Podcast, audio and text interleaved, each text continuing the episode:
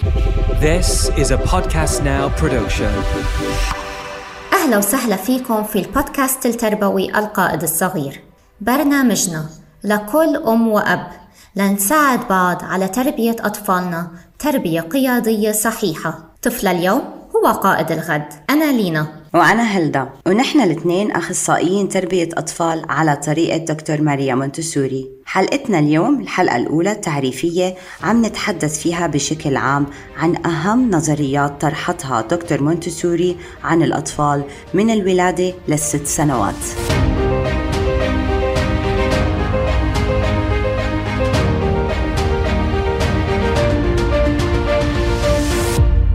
أهلا وسهلا فيكم بأول حلقة من البودكاست التربوي القائد الصغير كيفك هلدا؟ منيحة الحمد لله شو أخبارك؟ والله الحمد لله كمان منيحة I'm so excited لهالبودكاست والله وأنا كمان وقاعدين عم بنسجل بشهر رمضان فإن شاء الله هي الساعة تقريبا 11 بالليل عنا Yes, it is 11 p.m. I am very يا excited as سهرتنا well. يا سهرتنا مع البودكاست وبنتمنى لكم كل عام وأنتم بألف خير وصحة يمكن ما في بيت عربي ما بيتمنى القيادة لطفله وبيقعد بيتذكر كتير من القادة التاريخيين والحاليين طيب سألنا حالنا من هو القائد؟ شو صفات القائد؟ كيف ممكن أربي ابني أو بنتي على القيادة؟ أنا شو دوري كأم أو أب؟ في مثل بالإنجليزي بيقول إنه القائد يصنع لا يولد فشو رأيكم بدل ما ننتظر مجيء القائد ليه ما نصنع اليوم نحن مع بعض قائد في بيوتنا. اكتشفوا معنا كيف نصنع القائد في بيتنا باتباع فلسفة الدكتورة ماريا مونتسوري. الدكتورة ماريا مونتسوري اتخصصت بعلم نفس الأطفال وقدمت أساليب تعليمية تناسب تطور الطفل الذهني والجسدي لأنه هذه الأساليب بتساعد الطفل على الانضباط والتركيز وتحمل المسؤولية والاستقلالية وهي من أهم صفات القائد الناجح. للقائد صفات كتير منها الثقة بالنفس حب المعرفة والشجاعة والمسؤولية والتواضع والذكاء.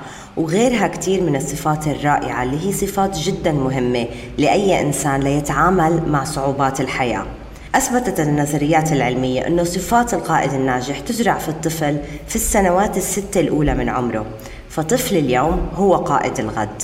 الست سنوات الأولى في حياة الطفل هي فترة في غاية الأهمية بيحدث فيها قدر كبير من النمو والتطور البدني والعاطفي والنفسي. وصدقوني لما أنا هلأ قاعدة عم بسجل وعم بقول هذا الحكي. أنا نفسي كأم بيجيلي هيك تتو... توتر لأنه أنا بنتي مثلا عمرها ثلاث سنين. فأنا على إدراك كامل إنه أنا كمان معي كمان ثلاث سنين.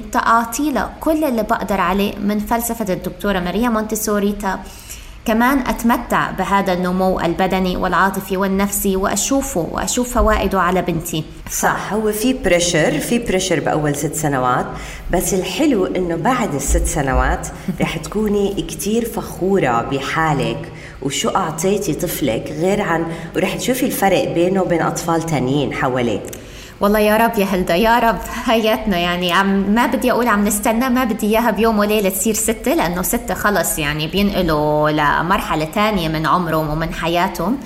بس yes هو في pressure وبتذكر أنت كان دائما كنت تقولي لما أخذت مرة ال workshop معك إنه اتعبوا بأول ست سنين حتى تحصدوا بعد الست سنين. ف... صح صح. رح ترتاحوا كتير آم، رح يكون الضغط بطريقة تانية. بس at least انت عارفة انك أسستي صح. أسستي آه، شخصيات وفضائل أسستيها بطفلك. بعدين رح تشوفيها ورح تستمتعي جدا إنها فعلا هاي ال values موجودة بطفلك.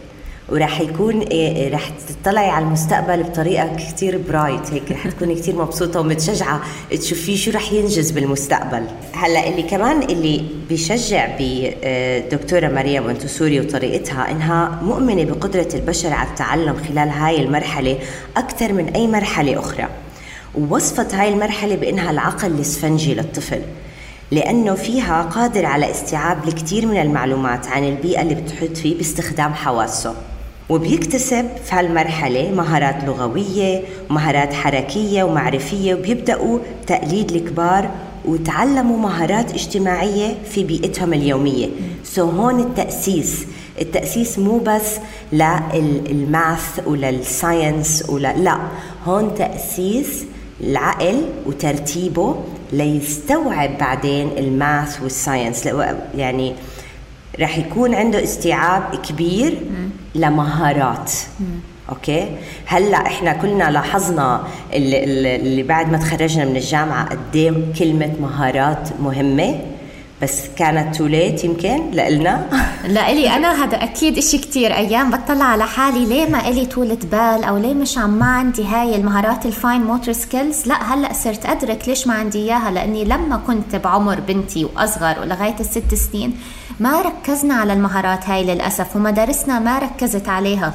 كان بالنسبة لهم تضييع وقت. يلا افتحوا الكتاب أحفظ أحفظ أحفظ أحفظ. طب وين المهارات الثانية للأسف آه yeah والمهارات اللي عم نحكي عنها هي تركيز حب عمل connection مع العالم. تكون انت connected مع العالم مش connected مع games مش connected مع ال virtual world لا هاي كلها المهارات تأسيسها بهاي المرحلة جدا أهم من إنكم تعلموا أحرف وماث. مية بالمية. وانت كمان هلأ وانت كنت عم تحكي معنا ذكرتي كلمة كتير مهمة. طبعا فترة العقل الإسفنجي اللي هم بيسموه absorbent mind. وذكرتي كمان إنه نمو الطفل البدني والعاطفي والنفسي بيتم بهاي المرحلة من الولادة للست سنين. فمثلا يعني لما هلأ نطلع على شخص آه، كبر بالعمر بس نلاقيه مثل ما بيقولوا بال English clumsy يعني كل شوي ممكن يتفركش أو كل شوي بتلاقي فيه كدمات بجسمه أو بيوقع. هذا لأنه هلأ صار ونحن فهمانين ليش؟ لأنه على الأغلب بفترة النمو ما قدر يركز على عضلات جسمه ما قدر ينمي آه، قوته البدنية. ما اشتغل على ال gross motor skills العضلات الكبيرة. العضلات الكبيرة. فيس آه، بيوقع كتير بيتفركش كتير. وبعدين لازم نتذكر إنه الطفل من الولادة للثلاث سنين 70% من وقته فيها أساسي وقته ال physical فتنمية العضلات الكبيرة والعضلات الدقيقة هاي أساسي للطفل من الولادة للثلاث سنين.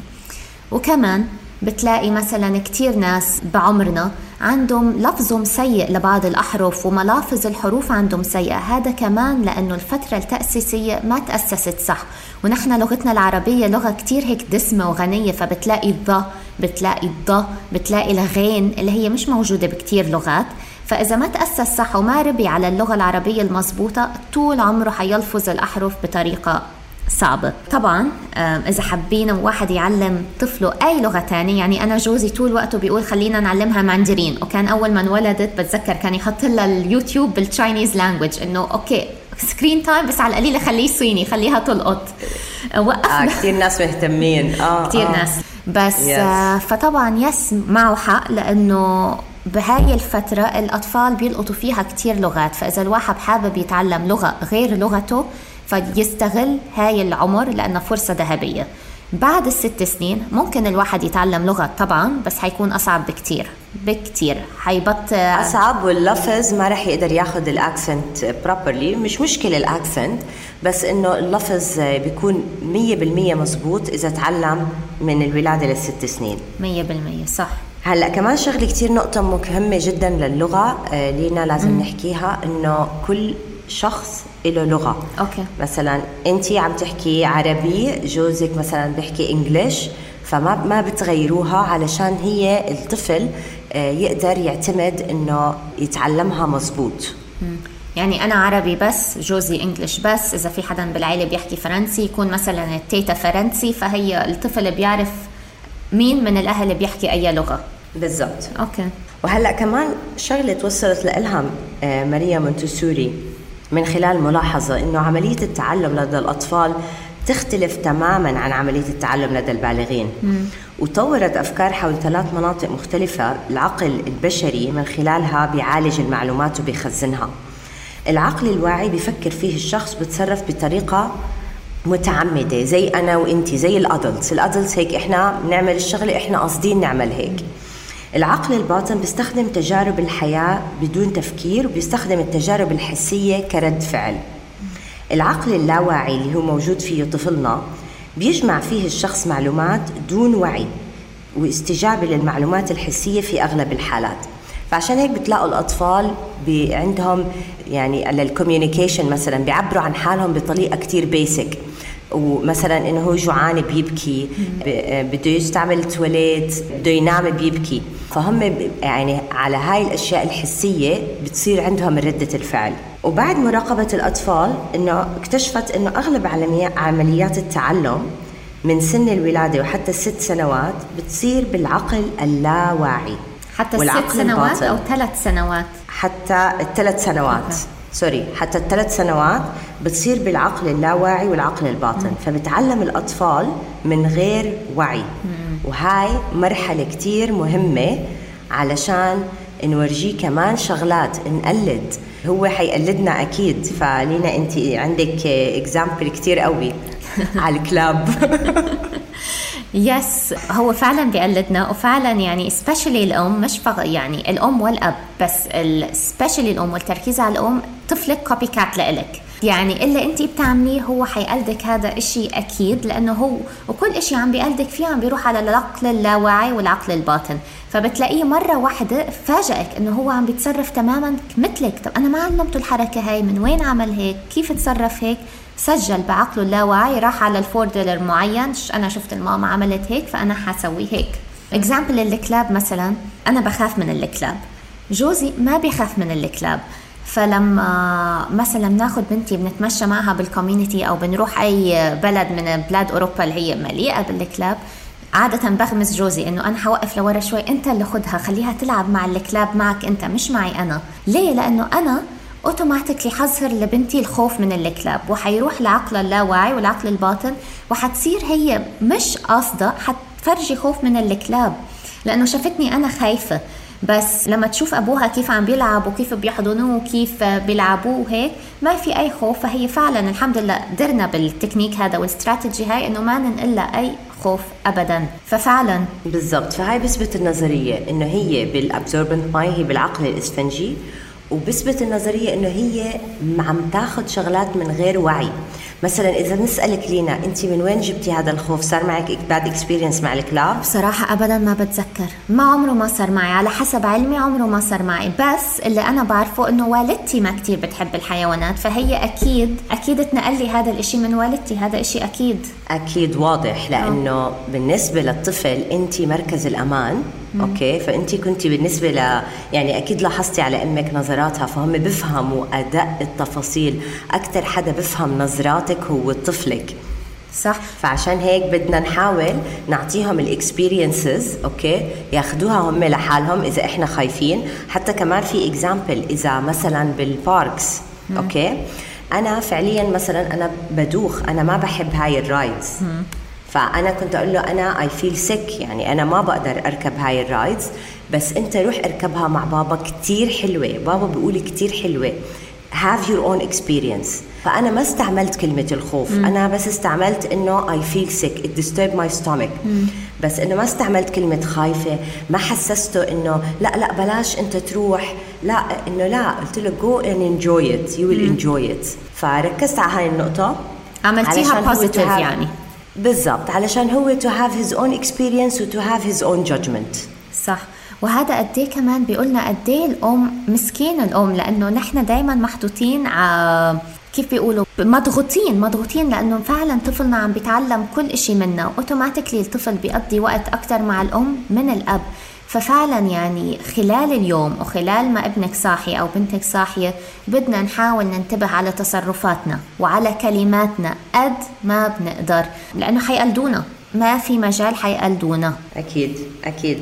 ولأنها فترة جدا حساسة فمن الولادة لحتى الست سنوات هي أهم مرحلة لتنمية العقل الواعي. واهتمت الدكتور ماريا مندسوري خلال هاي المرحلة بتوفير بيئة مناسبة للطفل تسمح له بالتركيز وتجربة أنواع معينة من السلوكيات الإيجابية. فقد ما فينا نعطي خبرات لطفلنا قد ما فينا نورجيه كيف يستعمل البيئة صح كيف يستعمل الأدوات ودائما نبلش بالتسمية الأدوات اللي حوالينا. هذا قلم هاي ورقة. وبنسمي الشغلة ثلاث مرات. يعني قلم قلم قلم قلم. أوكي؟ وبهدوء. وبعديها بنورجيه كيف بنستعمل القلم على الورقة. فما يعني ممكن ال- الولاد يجربوا يستعملوا القلم على الحيط. ممكن. بس ترجعي بتقولي له آه لا القلم للورقة. بيجوا مع بعض. فبرجع بتذكر. فهيك انت أعطيتيه ماتيريال يشتغل عليها. علمتيه أسمائهم. نفس الوقت علمتيه إنه على الورقة الورق القلم على الورقه فأعطيتيه rules مع هاي ال material. وانت كمان قلتي كلمة جوهرية اللي هي البيئة المناسبة والبيئة المناسبة هي يعني جوهر فلسفة آه، الطريقة المونتسورية طريقة دكتورة ماريا. وكتير حنتحدث بهذا الموضوع بالحلقات الجاية وحنشرح تماما كيف الأهل وكيف الأم ممكن توفر بيئة مناسبة لطفلة في المنزل. بس هلأ على السريع عشان نشرح شو هي البيئة المناسبة. البيئة المناسبة بتبلش من منزلك. إنه الطفل يعرف إنه هو عنده مكان مخصص له مكان مخصص لطفلي. بكل مثلا مكان بالبيت الطفل بيعرف إنه أنا هون ممكن أشتغل والمكان اللي هو بيشتغل فيه هو واثق مية بالمية منك وواثق مية بالمية إنه انت ما حتقطعي شغله حتخليه يركز حتخليه يستخدم الماتيريال اللي قدامه على كيفه على راحته طالما هو مش عم بيأذي نفسه ولا عم بيأذي غيره. فمثلا خلينا نروح على أكثر غرفة تستخدم في المنزل المطبخ.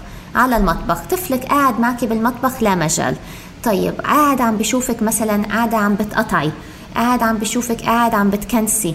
فما تستغربي لما طفلك يطلب منك أنا كمان بدي أكنس.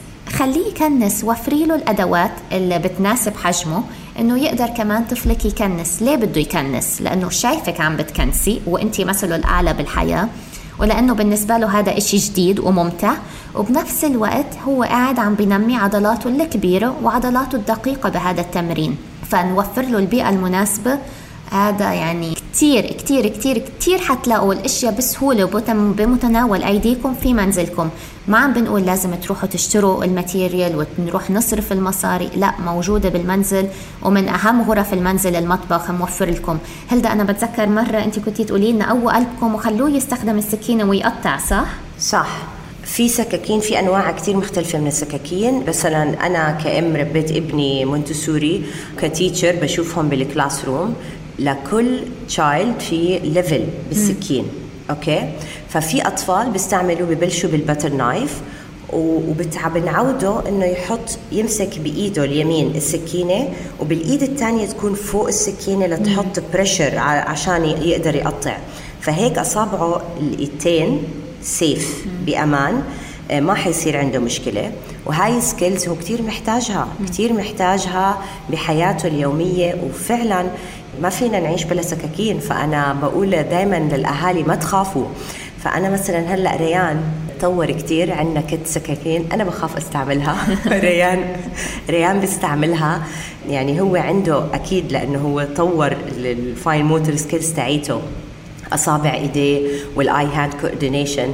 فهو لحاله عم بيكتشف طرق جديدة. تقطيع الستيك هو كتير أشطر مني بتقطيع الستيك.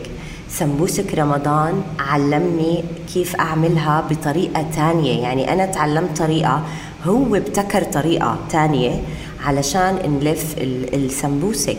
فهذا الطفل يعني منتسوري child بيكون هو creative عنده ثقة بحاله إنه هو he will add value دائما تقطيع البقدونس مثلا تقطيع البقدونس. يعني أنا كنت عن جد على أعصابي. يعني ما يعني at the end of the day أنت أم. لأنك أنت عارفة مهاراتك وأنا أمه فإنه معقول حيقدر؟ فهو مسك السكينة من الطرف القدام والإيد وبلش يعمل زي ال chefs فانه إنه thank you يعني شكرا إنك قطعت لنا البقدونس تب... صار عندنا تبولة proper آه بعد معاناة سنين. من ولد عمره كان وقتها تسع سنين. oh wow ف yes فهاي المهارات اللي بنحكي عنها اللي هلأ please هلأ استغلوها. في شغلة كمان يمكن تكون شوي هيك confusing للأهالي. أنا ولينا رح نستعمل كثير كلمة آه، عمل شغل بدل ما نقول بلعب. كلمة بلعب كتير underestimate ال action اللي عم بيعمله الطفل في البيت حواليكي. الكلمة المضبوطة هو عمل. رح نستعمل كتير كلمة عمل. مونتسوري أول وحدة استعملت عمل بدل لعب لأنه فعلا لما هو قاعد عم بيشتغل هو قاعد عم بيطور مهارات وعم بيركز ليكون عنده هدفه الأساسي يكون عنده control على هاي البيئة اللي هو عايش فيها. ليقدر يكون زي الكبار. صح.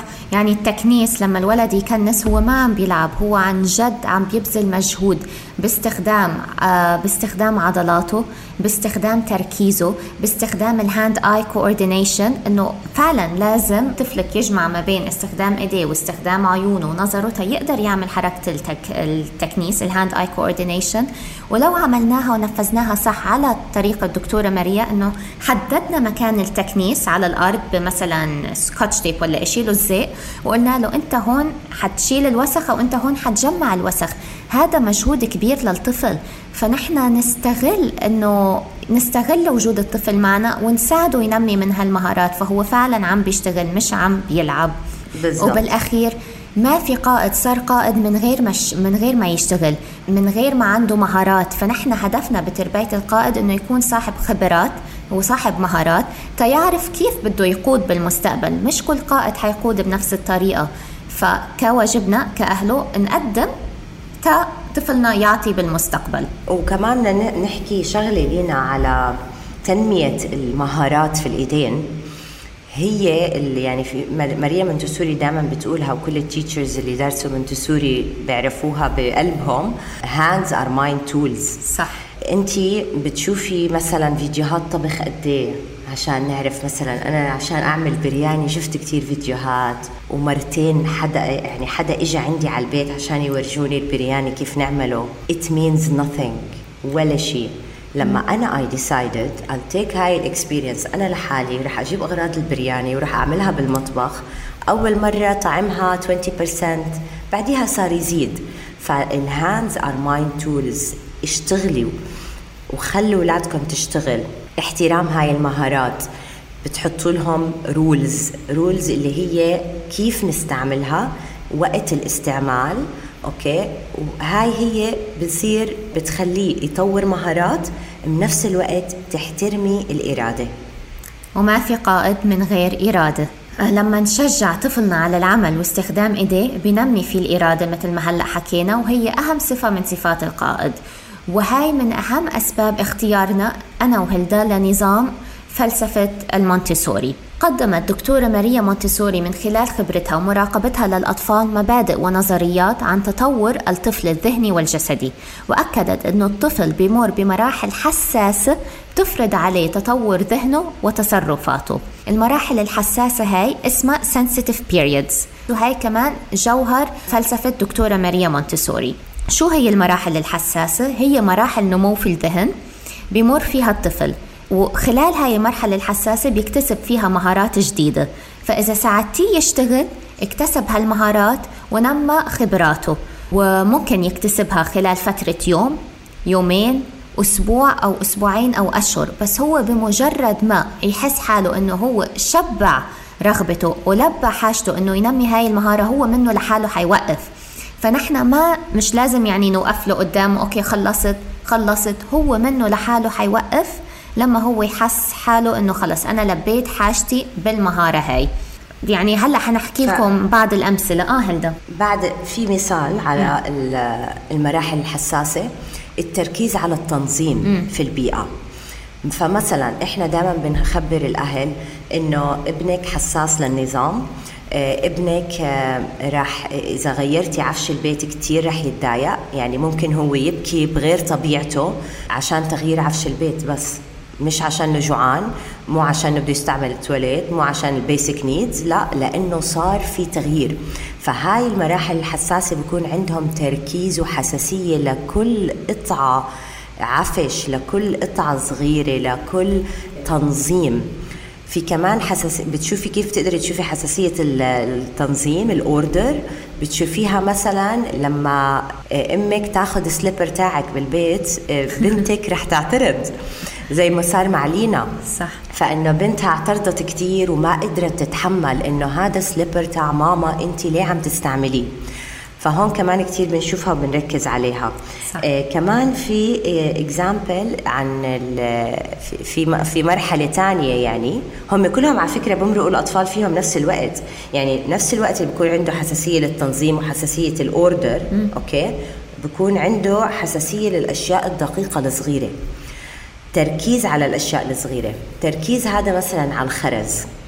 الخرز في كتير أهالي للأسف بيأموه بيأموه بمنعوه من البيت. بس الخرز جدا جدا جدا مهم للطفل وجدا مهم لأنه أولا بيساعده على آه، تطوير العضلات الدقيقة على ال، ال eye-hand coordination ثاني شغلة بهذا العالم كله كل شيء إحنا كلنا كإنسان بنبلش من خلية صغيرة. فهو الطفل هذا بيساعد الطفل إنه يبني ال concept شوي شوي. حجرة حجرة. هذا البيت بلش من حجرة واحدة وبنينا لصار بيت كبير. فاستعمال الأشياء وتركيزه هو من الله سبحان الله إنه كيف عامله إنه يركز على هاي الشغلات عشان يبني ال concept عليها.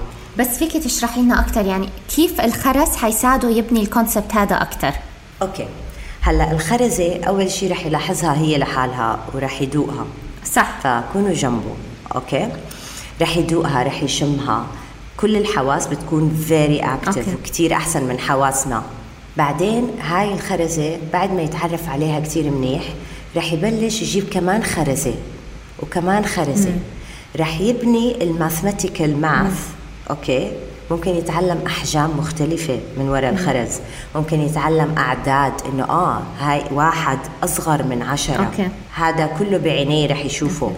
ممكن يبني shapes ورح تتطور ليوصل لل blocks رح يبطل الخرز يشبعه مم. راح ينتقل لل blocks عشان يبني أشياء كبيرة مم. بس هذا ال concept ببلش كل concept بالحياة كل شيء إحنا عم نتعامل معه بحياتنا ببلش من شيء صغير okay. فعشان هيك عقل الطفل عم بيركز على الأشياء الصغيرة. حتى تتطور وتكبر okay وتحط تتطور وتكبر. وتحط وأنا بس حابة كمان إنه أأكد إنه نحن مش عم بنقول ما تغيروا مثلا مفروشات بيتكم أو ما تعيدوا إعادة التنظيم.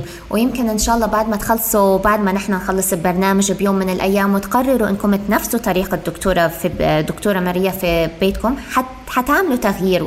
إن كان بال play room أو إن كان بالمطبخ أماكن الأصحن للطفل بدل ما تكون فوق فوق فوق لا هو يتناولها بإيده وتنقلوها لتحت. هذا حيكون تغيير كبير على طفلكم بس ساعتها بنتحدث معه. مثلا أنا هيك عملت مع بنتي شو رأيكم؟ شو رأيك نحط الصحن هون؟ تجنين انت تعرفي تجيبيه وانت تعرفي تطوليه وانت تعرفي مثلا تحضري أكلك. أو شو رأيك ننقل من مكان هذا لهذا؟ لأنه أسهل لك انت تمسكيه من هون. وفعلا لما يكون في محادثة مع الطفل والواحد ابدا ما يستقل من عمر الطفل وكانت سنتين وقتها ولا سنة تحدثنا معها آه وبالعكس تاني يوم صحيت أنا مش متذكرة متلخبطة عصبت شوي. ثالث على رابع على خامس يوم هي منها لحالها انبسطت إنه هي قادرة تجيب أغراضها وهي عم بتلبي طلباتها من غير ما تقعد تقولنا ساعدوني اعملوا لي أنا بدي. تستنى حدا. Exactly. بالضبط الحديث مع الطفل مهما كان عمره مهم وفعال حتى لو كان في شوية غضب بالأول. يعني حتى هلدا بتذكر أنت قلتي لي مثلا واحد يستغل فترة العطلات ال spring break ال winter break أو ال summer break لا أنه الطفل يعرف أنه هلأ في بريك في تغيير مواسم وهذا كتير فترة مناسبة لتعريف الطفل على المواسم. موسم الربيع موسم الصيف موسم الشتاء بنلبس شتوي تندفي حالنا الربيع وكذا. إنه واحد يساعدهم بتغيير ملابسه بتوضيب الخزانات.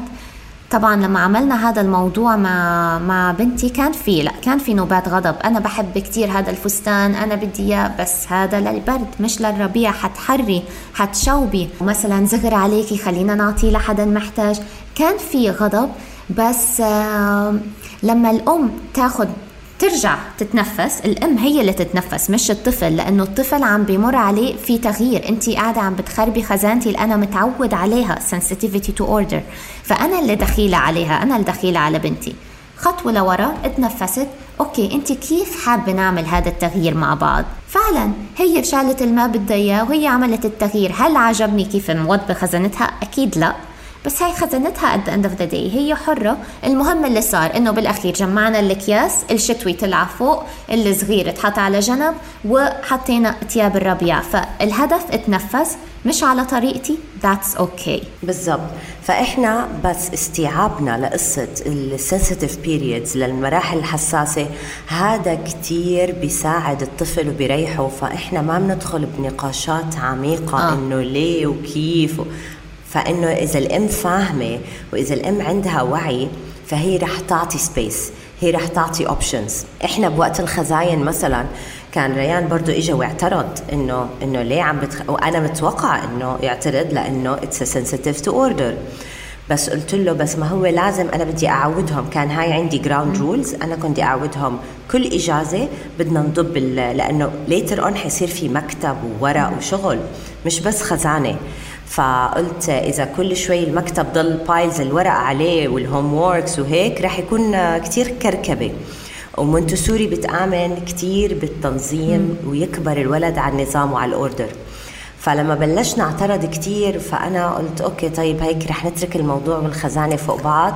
فرجعت لورا قلت له طب okay شو شو, شو بدك نعمل؟ يعني أنا عم بحط الشيرتات مع بعض والشورتات مع بعض. شو وين ال وين الغلط؟ ال part اللي I'm missing what am I missing هو اكتشفت إنه هو بده يحط ما عنده مشكلة يضبها بس بده يحط الشورت مع التيشيرت بده يلبق. ال orange والأحمر مثلا مع بعض الكحلي والأسود مع بعض البني والكحلي. فطبعا تلبيق الألوان هاي هاي it's another story فوقتيها لما أخذت رجعت لورا شوي قلت له آه هاي great idea عشان تجهز بسرعة. قال yes okay fine ضبيناها زي ما هو بده. استيعاب الام كتير بخفف الخناقات بيريح راسك كتير. وفعلا سبحان الله يعني لما الواحد يفهم هذا الإشي فيني أقول تقريبا من الولادة للثلاث سنين؟ إذا ما عم ببالغ يعني صلحيني إذا غلطانة بس تقريبا 60% من نوبات الغضب هي بتعود لل sensitivity to order أنا بكون عملت أكيد. إشي مش على كيفها ومش على مزاجها ومش على الطريقة اللي هي متعودة فيه عليه. وبنفس الوقت يمكن يعني الأبهات ما بيكونوا قارئين بالموضوع قد ما نحن قاريين وطبعا بنحاول نحن كمان نقول لهم بس بيتفاجئوا إنه يعني انت حتمرقي لها على كل إشي. آه حمرق على كل إشي لأنه أنا اللي خربت ال system تبعها مش هي اللي خربت أنا اللي تدخلت بسيستمها. هي متعودة على هيك فخلص بدنا نحاول نتفهم ونتنفس وناخذ نفس عميق. نحن ما عم بندلع وهاي جملة هلدا كانت تقولها كتير. ما عم بندلع من الولادة للثلاث سنين حب حب حب. نحن ما عم بندلع وبنخرب. اكشلي نحن عم بندلع بس ما عم بنخرب. دلعوهم حبوهم لأنه هذا اللي هم محتاجينه منكم من الولادة للثلاث سنين. صحيح وأنا لازم أكد على هاي النقطة كتير.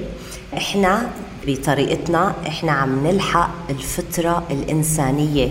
وهاي اللي كان الإنجاز كبير لمريم منتسوري وكتير أطفال حتى لاقوا نفسهم ولاقوا تركيزهم ولاقوا حبهم للشغل ولا العلم من وراء الفريدم اللي انعطت الحرية. من وراء احترام احترام إرادتهم. من وراء احترام عملهم. إني أنا ما أقدر أضلني أقاطع طفلي. يعني مثلا طفل عم بكنس أضلني قاطعه لا لا لا ما عم تعمل صح أكيد ما حيعمل صح مم. أكيد هو ما عنده خبرتك بإنه يكنس الأرض زي ما انت عم تقدري تكنسيها بس بفضلك إذا انت أعطيتيه الحرية هو رح يكنس بعدين أحسن منك زي ما ريان بيقطع أحسن مني فأكيد هو رح يكون أحسن منك لأنه عم بيطور هاي المهارات وعم بنعطى الحرية ليطورها من غير ما نأذي إرادة القائد الصغير. يعني أنت هلأ بصراحة قلتي كلمات جوهرية الحرية الإرادة الفلسفة فلسفة مونتسوري بتعطي للطفل انضباط وتركيز.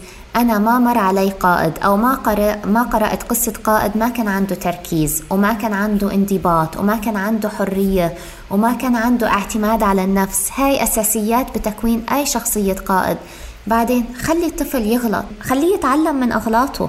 يعني شو فيها؟ يعني مثال كتير بسيط. بنتي صممت تلبس shoes أصغر من مقاسها. خلص البسيهم. كنت أنا عارفة إنه على بنص المشوار حتتوجع وحتشلحهم. في حلين. أنا الحل اللي أنا اخترته إني ضبيت shoes أكبر شوي. لما قالت لي توجعت طلعت لها ال shoes الأكبر. هي منها لحالها فهمت إنه خلص هذا صار صغر علي. عشان هيك حاولنا نشرح بالبيت إنه صغير. بس أو ممكن ما تكونوا ضابين أي shoes وخلص حتضطر تمشي حافية لبقية المشوار. فيعني خلوا الطفل يتعلم من غلطه لأنه التعلم من الغلط بيعطيله خبرة وبينمي شخصية القائد.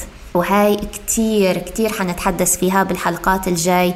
أنا وهلدا محضرين لكم كتير content آه وبصراحة متحمسين إنه نشارككم هاي التجربة كيف تربوا قائد. فبرنامجنا حيساعدكم على فهم طفلكم. وكيفية دعمه ومراقبته. وكيف تعطوا له حرية الاختيار والاعتماد على نفسه وتوفروا له البيئة المناسبة لاكتساب مهارات جديدة تنمي فيه ثقته بنفسه واستقلاليته.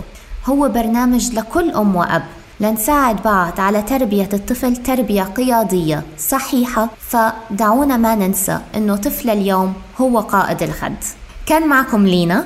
أنا أم لبنتين جنين وجودي ومدربة حياة أطفال من عمر الست سنين ل 12 سنة ومربية أطفال على طريقة ماريا مونتسوري. وكنت معكم هيلدا أم لطفلين ليث وريان ومدرسة مونتسوري 12 سنة خبرة. شكرا لكم ونراكم بالحلقة القادمة. شكرا see you soon